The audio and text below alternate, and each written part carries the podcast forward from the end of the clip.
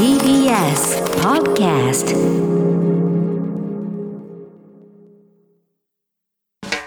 発信型ニュースプロジェクト。荻上チキ。セッション。発信型ニュースプロジェクト荻上チキセッション。荻上チキと、南部ひろみが生放送でお送りしています。ここからは特集メインセッション。今日のテーマはこちらです。メインセッション。探求モード SDGs 持続可能な開発目標その本質とコロナ禍で求められる取り組みとは？今週 TBS グループでは SDGs を推進するプロジェクト地球を笑顔にするウィークを実施中です。2015年に国連で採択された SDGs 持続可能な開発目標は貧困や格差の解消気候変動問題への対策ジェンダー平等や質の高い教育の確保など17のゴールと169のターゲットを示し2030年までの達成を目指すものです。一方で新型コロナウイルスの世界的な流行によってこれらの目標の達成に向けた動きは一時的に後退の危機に瀕しているとも言えます。今日は SDGs が国連で掲げられた背景や改めてその本質コロナ禍で必要な取り組みなどについて政府の SDGs 推進円卓会議のメンバーでもある専門家とともに考えていきます。では今日のゲストをご紹介しましょう NPO 法人アフリカ日本協議会国際保健部門ディレクターの稲葉正樹さんですリモートでご出演いただきますよろしくお願いいたしますはい、よろしくお願いします。お願いします。稲葉正樹さんは2002年から NPO 法人アフリカ日本協議会でエイズ保健分野を担当し感染症や国際保健に関する政策提言や啓発などの取り組みを担っていらっしゃいます。2016年には SDGs 市民社会ネットワークを設立。代表理事や専務理事などを務めました。また政府の SDGs 推進円卓会議の構成員もされています。去年11月に岩波新書より共著 SDGs 危機の時代の羅針盤を出版されました。はい。稲葉さん、この20年近く活動されているアフリカ日本協議会という NPO、どういった活動をされているんですか？はい、あのアフリカ日本協議会はアフリカに関わるさまざまな人々のネットワークなんですね。はい。でそれでその私自身は先ほど紹介ありましたようにこのエイズあるいは保健分野ということなんですがあのアフリカではもともとですねこのエイズあるいはその他マラリアなどのですねえー感染症の問題が深刻でした。まあ、ですので、えー私自身このアフリカ日本協議会でそのエイズコロナあの今アフリカでもコロナも結構大変なんですけれども、うんあのコロナのですね感染症の課題であるとかあるいはその他健康の分野に関する、えー取り組みも行っております。うん。長らくこのアフリカに関する様々な問題、まあ、取り組んでいらっしゃったということですけれども、はい加えて SDGs 市民社会ネットワークでも活動されていました。こちらはいかがでしょうか？はい。あの、SDGs 市民社会ネットワークは NGO、NPO など市民社会の立場で SDGs を推進するネットワークです。で私はあのアフリカなど途上国の貧困をなくし、えー持続可能な社会を目指すという趣旨でですね、NGO の立場で2012年から SDGs の策定に関わってきました。はい。あの現在はあの日本の中でえー貧困や孤立の状況にある人々の声を日本の SDGs の政策に反映させたり、また SDGs をめぐる国際的な取り組みにえー日本から参加するなどの取り組みをしています。うん。また、あの、SDGs に関する書籍も出されていますけれども、そのいいきさつはいかがですか？そうですね。あの、この本なんですけれども、あの、私は先ほど言ったように2012年からですね、この SDGs それ自体の策定に NGO の立場でえー関わってきたんですね。うんこの日本では SDGs がメジャーになったのは、あの、この2016年とか17年とかもうできてからということで、はいあの、ある種ですね、あの、なんとなくこの SDGs 急に決まったっていうようなイメージがあるかもしれないんですが、実はうんうん2012年から3年間、あの、かけてですね、国連でしっかり、あの、議論をして作ったわけなんですね。はいで、あの、これについては実はその当時は NGO である私たちとですね、あと、お仕事で、あの、この件について交渉に関わっている外務省の、えー方々。まあ、あの、この2つぐらいしかですね、実は、あの、関係、関心持っている人たちがいないというような状況でございまして、で、あの、この3年間をある種ですね、あの、こう、首席、あの、当時首席交渉官としてですね、あの、えー外務省の方で取り組んでいた南博さんという方とですね、あの、こう結構一緒に作ってきたという、そういった経緯もあります。まあ、ですので、そこで、あの、そろそろこの SDGs の原点を見直そうということで、えーこの南大使と、あの、私の方で、あの、共著でこの本を書かせていただいた次第なんですね。なるほど。でこの SDGs、その持続可能な開発目標と、その前には、例えばミレニアム開発目標とか、いろんな目標が掲げられていましたけれども、改めてこの SDGs というのはどういったもので、何のために作られたものなんでしょうか？はい、ありがとうございます。この SDGs、あの、17の目標169のターゲットということで、これたくさんあるんですよね。はい。で、このたくさんあるということで、これ一体あのどうしようかというところがあったんですけれども、あのよくこれ短くですね、一言で言ってくれというふうによく言われることがあるんですが、うん私はその SDGs は一言では言えないが、二言で言えるというふうに言っています。はい。あの、一言目は世界で、あの、一言目は世界から貧困をなくすという目標であると。いうことですね。で、あと二言目には、今のいわゆる続かない社会、持続不能な社会を持続可能な社会に変えていくと。この二つというのが SDGs の肝だというふうにあの説明をしております。うん、なるほど。一言目と二言目というのは、それぞれ循環するというか、相互に関わり合うものですよね。はい、そうです。あの、この二つは密接に関係をしておりまして、うんやはりこの、ある種ですね、この貧困というものがあり、格差というものがあると、結果としてその、えー資源をこう無駄にたくさん使ってしまうというところがあるわけですね。はいまあ、そこをですね、いかにその貧困をなくすこと、で、そして、えーみんながある程度ですね、その、えー公平な形で、あの、えーまあ、ある種ですね、あの、えー生活をしていける、いくことができるようになる。まあ、そこと、いわゆる、あの、いわゆる、その持続可能な社会というものがかなり共通しているというところで、この循環しているというのはまさにその通りかと思います。うん。また、あの、貧困でない状態になったとしても、またその状態が持続しなくてはいけないという点もありますよね。そうですはい、うんその通りだと思います。はいそうした中で目標も17、そしてターゲットが169ということですけれども、貧困をなくすというのが一つのゴールかのように見えて、例えば公衆衛生であるとか、ジェンダー平等であるとか、いろいろな目標がありますよね。この関係性というのはどうなんでしょうか？はい、そうですね。あの、1から、目標1から6まで。えーここがですね、基本的にその、いわゆる貧困をなくすという目標で、あのーその前のミレニアム開発目標、MDGs から引き継いでいるわけですね。はいですから、その貧困がないというのは、それこそ単にあの貧しくないというだだけではなくてですね、あの、ちゃんとした教育を受けられる、そして保健サービスも受けられる。あるいはジェンダーの平等があるっていう、そういうようなところがですね、貧困ないということを示しているわけですね。うんで、この1から6までがこの貧困をなくすということですね。で、7から、えー11まで。えーこれがですね、いわゆる経済、えー物事を作る、ものを作るとかですね、あるいはその、えーある種、なんて言うんでしょうね、あの、えーいわゆる持続可能にな経済を作っていくっていうのがこの7から11と。で、12から15が環境を守るということで、あの気候変動とか生物多様性。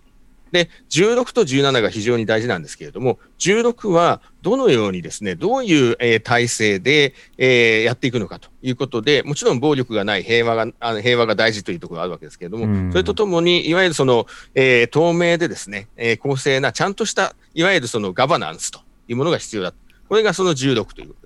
あと17は、あの、これを実現するためにどういうパートナーシップを作っていくのかと。はい。いう、そういうパートナーシップの目標ということで、あの、かなりこう、総合的にですね、練られた17目標ということになっているわけですね。うん貧困とジェンダー平等というテーマで言うと、例えば貧困を解決しました。た、ただし男性だけとなれば大変な問題にもなりますし、そうですね。また、例えばその女性であるとか、例えばトランスジェンダーやレズビアンやうん様々な状態にあるセクシャリティ、ジェンダーマイノリティの方々が暴力にさらされるリスクがあったりすれば、当然働けない、働けないということは貧困の状態が続くということで、貧困単体のゴールは他のゴールと同時に解決しなくてはいけないんだということも見えてきますね。そうですね。これはつまり結局17のゴールで、あの世界の問題をですね、こう、いわゆるその包括的に、あのまあ、解決していこうという、そういうのがこの目標なんですね。うんまあ、ですので、例えば、このゴールとこのゴール関係ないように見えてもですね、実際非常に関係あるわけですね。はいでですので、そういう意味で、この17のゴールをしっかりこう結びつけて、でそしてえ貧困のない持続可能なあの世界にしていくというのが SDGs のデザインということになっているわけです。うんこれあの、採択の際に SDGs の概念そのものを、まあ、あの作る過程にも関わられていたということですけれども、はいはいはい国連でこれ順調に結果採択されたのか、相当揉めたのか、そこはどうなんでしょうか？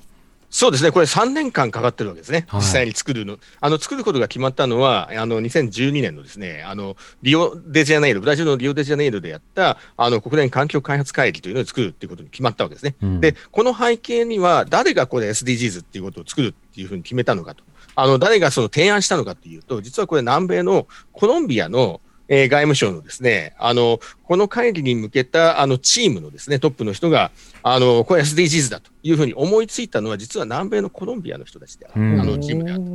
で、あの、それがブラジルにですね、この、じゃあこれで行きましょうってことになって、で、2012年に作ることになったということなんですが、はい。あの、ここにはちょっと大きな、あの、えーある種のですね、あの、対立というかですね、あの、違いがあったのは、先進国は、MDGs、ミレニアム開発目標のフォローアップとして、途上国の開発を促進するための目標を作ろうというふうに思っていたわけですね。うんで、それに対して、あの、途上国、あるいは新興国の人たちは、環境問題や、その他様々な問題についても含めて、より大きな包括的な目標を作ろうとはいいうふうに考えていたわけです。うんで、この2つがですね、ある種の、あの、まあ、対立ということになったんですね。で、最終的にこの国連の文脈の中ではですね、やはり、あの、途上国の貧困だけじゃなくて、え実際にその環境問題や様々なその貧困格差の問題も含めた包括的な目標を作るっていうことになってですね、うんでその後、あのずっとこう進んでいったと。そういうようなあの経緯があります。なるほど。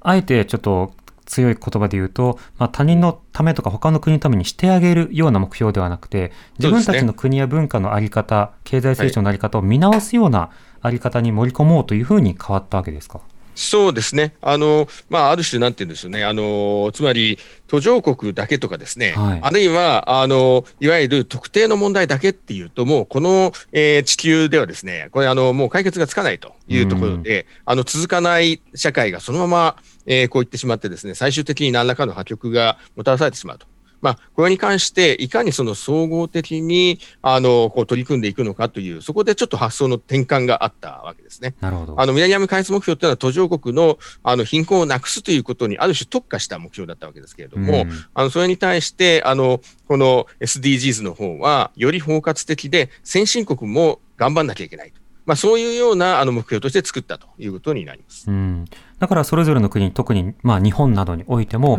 自分たちの国はどの程度達成しているのか、あれが足りないんじゃないか、ね自分たちはこれをやってますというような、そうしたコミュニケーションがまあ発生しているわけですね。そうですね。はい。あの、一応その年に1回ですね、あの、7月に、この SDGs の達成度合いを測る国連の大きな会議があるんですね。はいこれハイレベル政治フォーラムという名前なんですけれども、あの、ここで、あの、実際にこのどの目標がどのぐらい進んでいるのかというようなことをレビューしたりとか、うん、あるいは、あの、手を挙げた大体30から40カ国ぐらいの国がですね、自分たちはここまで進んでいますっていうことを報告書を出して、で、みんなにレビューされたりとかっていうですね、そういうような、いわゆるその評価のためのあのシステムというのが、ええ。年間を通じて回っているという形になっているわけなんですね。うん。まあ、相互チェックがなされるような状況になっているわけですね。はい。そういったような状況だと、進捗というのは、各はい。国どうなのか、日本はどうなのか、こちらはいかがですか？そうですね。この進捗というのは、これなかなかあの一筋縄ではいかないんですよね。うんこの SDGs というのは、それこそあの気候変動の問題、あるいは貧困格差の問題、本当に深刻で、あの例えば2030年までにここまでいかないと、あのこれ、世界はどうなるかっていう、そういうような形で高い目標を設定して、この目標から逆算して、どのようにやっていくのかということが SDGs においてあの非常に問われている、いわゆるムーンショットというふうに言われますが、ええこの月に到達するのにどうやっていくのかっていう、そういうことですよね。まあ、そういうようなもあの形でやんなきゃいけないっていうのが、この SDGs の本来のデザインなんですね。はいまあ、ただあの、例えば日本で考えるとですね、これなかなか例えば2030年にここまで行くみたいな目標を、例えば各省庁とかですね、あの政府全体で確認すること自体が非常に難しい。うんいわゆる縦割りでですね、非常に難しいというところがあります。まあ、そこで、いわゆるこういうムーンショット的な形のアプローチというものをどう実現するのかということについて、かなりあの、研研学学議論をしているというのが現状ですね。うん、なるほど。またあのそうした中でやりやすいものやりにくいものというものがあって、うん言いにくいもの言いやすいものというのがあると、ね。どうしても SDGs というと日本では、じゃああの、ん。プラスチックとか環境問題に対して意識を高くすることだねって思われがちなんですが、例えばあの非正規雇用の問題について真正面から向き合うとか、あるいはそのはい。ジェンダー格差の問題について問うとかっていうこともそうなんですよ。SDGs 掲げてるならそれもやるってことですねっていうコミュニケーションも実はそこに発生し得るものでもありますよね。はい、そうだと思います。あの、いわゆるその SDGs っていうと必ずですね、いわゆるプラスチックの問題、これプラスチックの問題非常に大事なんですよ。うんあの、大事だからこう何とかしなきゃいけない。気候変動の問題も大事なんですね。大事だから何とかしなきゃいけない。で、しかも例えば気候変動の場合だと、2050年までにこのぐらいとか、2030年にこのぐらいみたいな、世界的にそういうことをしなきゃいけないということになってるわけですね。はい。でところが、例えば、あの、えージェンダー格差の問題とかですね、あるいは、あの、貧困をなくすという問題に関しては、まあ、そういうような形のセッティングは、SDGs みたいなですね、ある種努力目標という形でしかされてないと。うん SDGs は、あの、実際にその貧困格差をなくすということに関して、今の、例えば相対的貧困率を2030年までに半減するっていう目標を立てているわけなんですよ。はい実は。なので、本来であれば、この半減ができるようにどういう政策を取るのかってことをしっかり考えて進めなきゃいけないですね。うんジェンダー差別についてもそうで、実際我が国は、あの、例えば世界経済フォーラムでは121位とかいうふうに評価されてるわけですけれども、ええこれをなんとかしなきゃいけないわけですね。で、これ目標を立ててやんなきゃいけないんですが、なかなかここがですね、あの、そういうムーンショット的に進まないというところが、あの、今のあの課題かなというふうに思ってね。2030ということで、2020年までに30%の指導的地位の割合を女性にしようという目標を掲げたけれども、今度は掲げられたけれども撤回するっていうの自体もあったりをした。そうですね。はいはい。そういう形になってますね。うんはい。一方で、あの、稲葉さんも参加されている、その政府のこの SDGs の推進円卓会議には、まあ、日本でもその貧困対策の NPO の代表も参加していたりするので、そうですね。実はそはいこでは幅広い議論がされているんですよね。そうですね。あの、この SDGs 円卓会議も我々かなり頑張ったんですね。はい。もともとは年に2回しかしないっていうような形になっていたわけです。もともとそんな少なかったんですか？もともとねあの、ただですね、やっぱり我々としてその、それだけじゃやっぱなかなかっていうこともあって、はいあと政府のあの実施指針っていうのが4年に1回改定されるということになってで、この実施指針の改定というのがちょうど2年前にあったんですけれども、あの、私たちこれ非常に頑張りましてですね、あの、こうすべきだということで、あの、みんなで集まって、あの、例えば200人ぐらいの会議を開いてですね、うん。で、提言をまとめたりとか、はい。かなり主体的にですね、この円卓会議として取り組んで、で、その結果として、それまで入ってなかったジェンダー平等も、ちゃんと政府のあ SDGs 目標の中に入れることができたんですね。うんまあ、そういった意味合いで、あの、やはりこの、いわゆる審議会みたいなものでもですね、我々が頑張れば実はいけるところもあるんだということが、この円卓会議では示されているかなというふうに私自身も思っています。なるほど。でも年2回の会議をやって、とりあえず合意文書というか方向性を決めてもらいました、その通りやってますみたいなお墨付きをもらおうと思っていたっていう、うん。当初プランは相当えぐいというか、なんていうんですかね、あの、やる気がまだ乏しい状況だったんですね。まあそうですね、あのいろんなセクターの意見を聞いてっていうのは、これはあの、まあ、やはりこの円卓会議という形の枠組みを作ったことは非常に大事だと思うんですけれども、うんこれをどのぐらいの頻度でやるのかということについては、なかなかこう、なんて皆さん忙しいとかいろいろあってですね、ええあの結局そういうふうになってたんですが、今は分科会というものを作って、で結構何度もですね、あの進めていくっていう、そういうような形になっていますね。うん、なるほど。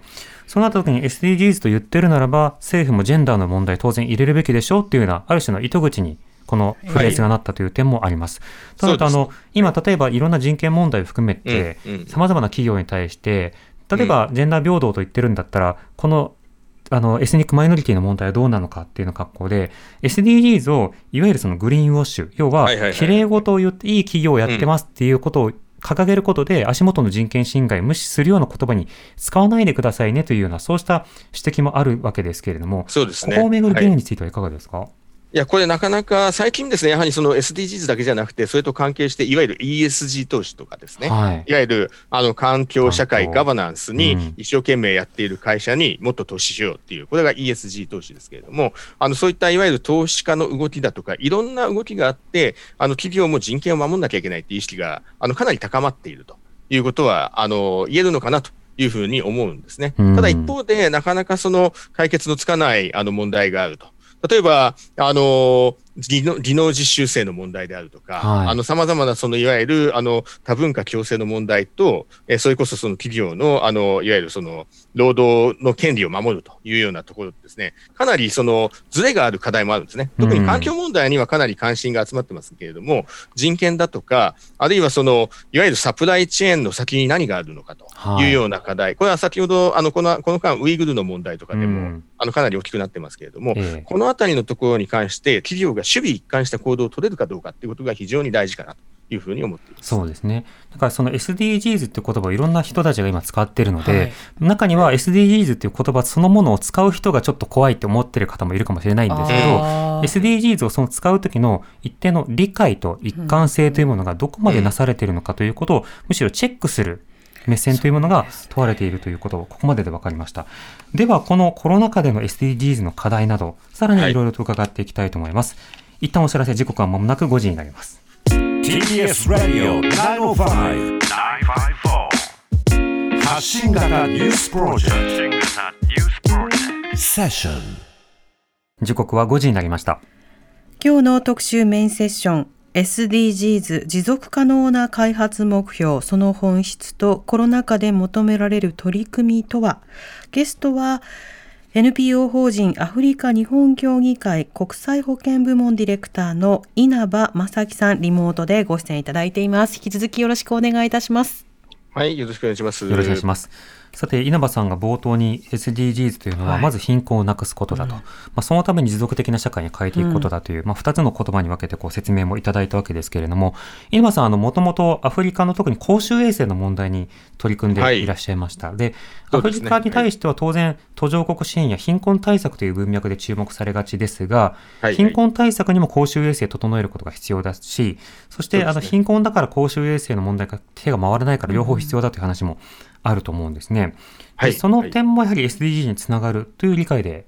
いいんでしょうか？はい、あの、そう思います。あの、やはりその、えーやはりその健康というのは非常に大事ですよね。その貧困をなくす上でも。やはりその病気であれば、あの、働くこともできないということになりますし、あの、健康をどういうふうに、あの、まあ、広げていくのかというところは、SDGs の、あの、一番のベースになるかなというふうに思います。うん。まあ、そうした中で、この新型コロナワクチン、はい。まあ、新型コロナの感染拡大の話と、はい。そしてワクチン供給が行き届くのかという話、あえて今日この2つに分けて伺いたいと思うんですけれども、はいはい。まずそのアフリカ地域などに関して、その公衆衛生の観点からいろいろな課題があるという中でのこのコロナ禍の影響というのはどうご覧になってますか、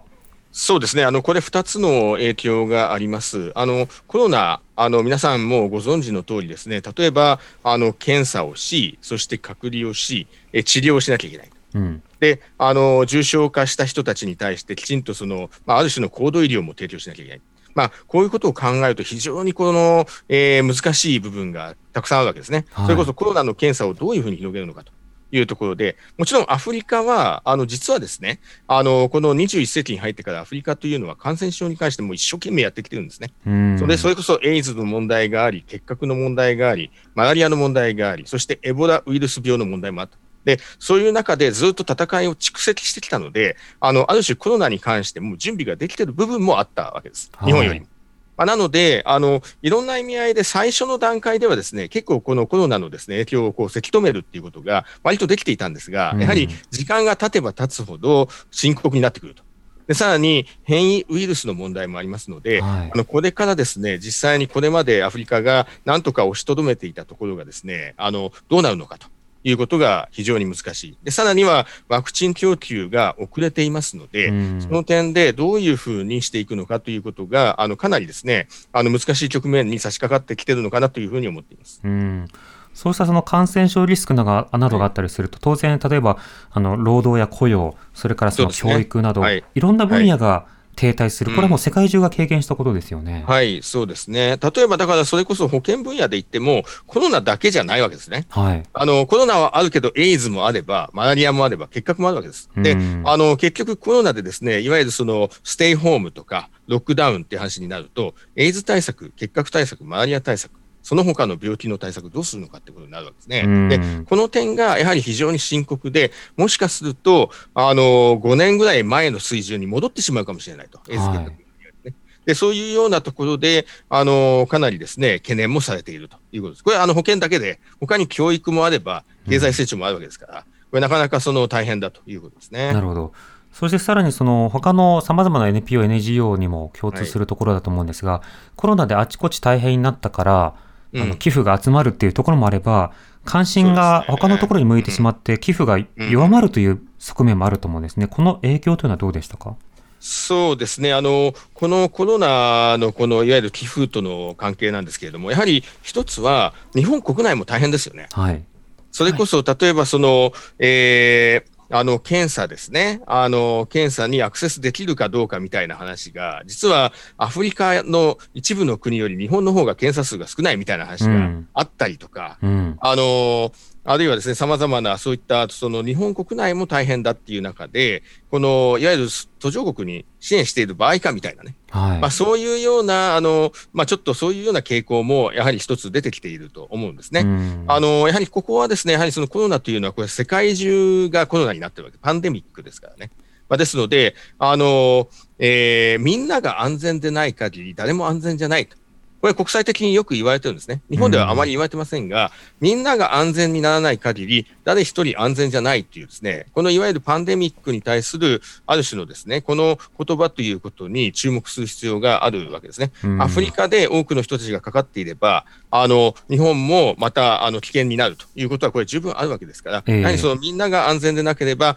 えー、誰も安全じゃないということをですね、あの肝にあの肝に置いてですね、あの取り組む必要があるんじゃないかなというふうに思います。うん。今のそのフレーズというのは、要は、我先にというような言葉に対する、うん、まあ、アンチテーゼというか、あの、ね、歯止めをかけるためのフレーズですよね。はい、はい、そうです、そうです。うん。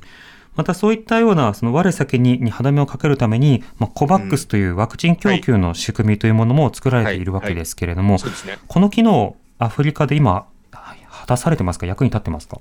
あのもちろんそれは役に立ってるんですよ。あのこのコバックス、あるいはこのコバックスの上に作られている ACT アクセルレーターというですね、はい、より大きなワクチンと検査と治療をどうするかっていう枠組みがあるわけですけれども、うん、これ実はですね、あのパンデミック宣言 WHO が出したのは3月11日、去年のですね、はい、なんですけれども、それから1か月ちょっとでこの枠組みできたんですね。うんあの、アメリカがトランプ政権だったにもかかわらず、うん、あの、グローバルの協調の枠組みがですね、はい、あの、1ヶ月ちょっとでできてるわけです。あの、今日ちょうどだから1周年ちょっと経ったところですね。はい、で、あの、コバックスに関してもワクチンが、あの、えー、まあ今、あの、3つ4つありますけれども、あの、それがですね、WHO の認可を受けた2月15日以降ですね、いろんな国々にこのワクチンを供給しています。まあ、ですので、例えば、あの、アフリカでも一番最初に行ったのはガーナ。でその次、コートジボワールというような形で、はい、あのいくつかの国にもどんどんそのワクチンが供給されているというのがあの現状ですね。あのですので、このコバックスについては役には立ってるんです。ただ問題は、コバックスは、あのいわゆるその人口の2割しかカバーしないっていう方針なわけですね、はい、実は。で、この2割以上の部分どうするのか、2割だと集団免疫できないですから、あ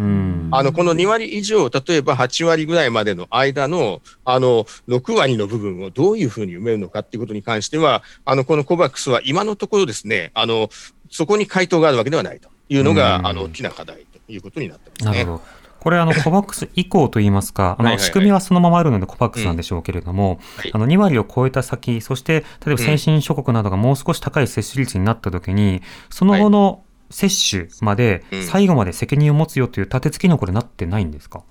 そうですね、ここがなかなか難しいところで、やはりこれ、あの最初、あのこれ、未曾有の危機ですからね、うん、あの誰一人あの、今まで経験したことがない危機ですので、これをどういうふうにグローバルな協調の枠組みの中でやっていくのかっていったときにあの、とりあえず、まずは2割、例えば医療関係者とか、高齢者とか、基礎疾患を持っている人とか、まあ、そういうような人たちを全部足して、まあ、2割ぐらいカバーできれば、でその後あのうまく対処できればいいっていう、そういうようなところでの2割って設定なんですね。ただ、集団免疫を目指すわけですから、そうはいかないというと、それだけじゃ足りないということがある。で、ここをどうするのかっていったときに、今、いわゆる知的財産権の課題だとかっていうことが言われているわけですね。はいつまりその価格がどうしても高いまま維持され続けてしまうと、はいはいあの製薬会社の利益のためにもちろんそれは必要なもの、なぜなら次のワクチンを開発するためにも一定の利益が当然必要だが、しかし一方でそうすると貧困な地域などに行き届かないということになる。そしてさらにそれがうんうんうん感染、パンデミックを抑えることに役に立たなくなってしまうということになるわけですね。そうですね。あの、この場合、その、COVID の場合はですね、これ、あの、おいわゆる価格が高いということに加えて、はい。ものすごくたくさんのワクチンを作んなきゃいけないわけですね。うん。つまり、その、いわゆるその人口をカバーしなきゃいけないわけですから。はい。あの、今言われてるところで言うとね。しかも二回それこそ全人口の8割とかですね、そういう話になるわけですよ。で、この時に、いわゆるその、ファイザーとか、アストラゼネカとかですね、こういう会社だけが作っているのではですね、これ持たないわけですね。うん。実は例えばインドには、あの、大量生産できる会社があるわけですね。実は。はい。あるいは他の国々にも実はこれ、ちゃんと教えてあげれば作れる会社があるんですよ。うんうんで、こういうような会社と、ちゃんとあの特許を持ってる会社が連携をして、はい。でそしてあの、いわゆる大量生産の仕組みをしっかりですね、作り上げていくっていう、そのために、ある種今邪魔になっているのが知的財産権であるうんということなんですね。んここは非常に大きな問題です。あともう一つ、あの、ここで言ったときにですね、あの、いわゆるこういった開発をして特許権を持っている企業、ここが自分の持ち出しでワクチン作ってるわけじゃないんですよ。はい。これ非常に大きな課題なんですけれども、例えば、あの、えーアストラゼネカの場合はですね、あの、イギリスとアメリカ、あるいは、あの、このコバックスの枠組みからですね、それこそ、あの、3000億円というようなお金を供給された上で、それでワクチン作ってるわけですね。んあの、他のやつもそうね、ファイザーもそうなんですね。あるいはモデルナもそうなんです。うんつまり、お膨大な公的資金、それも国際的なお金も注入されて、でその結果としてワクチン作ってる。で、そうであればですね、はいやはりこれを国際公共財として世界に供給するっていうような話にしていかないといけないんじゃないかっていうことですね。しかも治験のプロセスには途上国の人たちもみんな参加してるんですブラジルとかうん南アとかですね、あるいはエジプトといったような国々の人たちが治験に率先して参加してるわけです。はい。で、そうであれば、やはりこれは国際公共財としてのワクチンというところを明確にしていかないと、うん人類はあのコロナとの戦いに負けるかもしれない。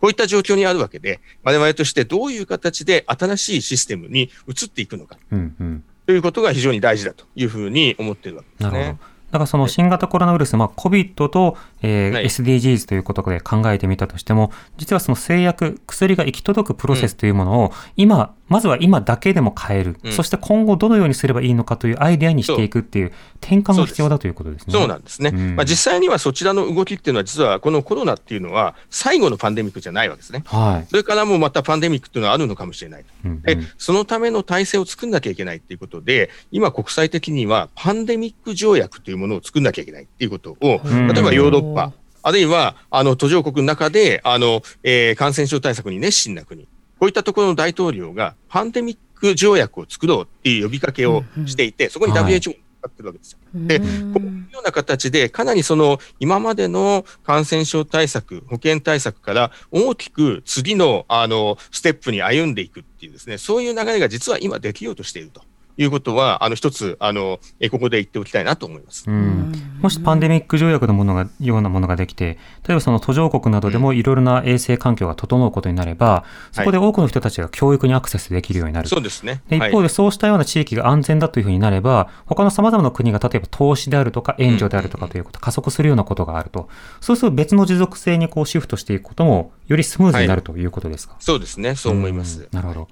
そうなった時に、その今、日本だとそのコロナの話と SDGs の話はなんとなく別のテーマになっていて、そうですね。なおかつ、まあ、日本にワクチンがないのは今非常に問題ではあるんだけれども、うんそのワクチンレースに日本勝たねばみたいな話になって、あれ、コバックスもあるんだけどって話がおろそかになると、うん今言ったその議論の先に行くよりは、ちょっと停滞を後押してしまうようなムードになりそうですね。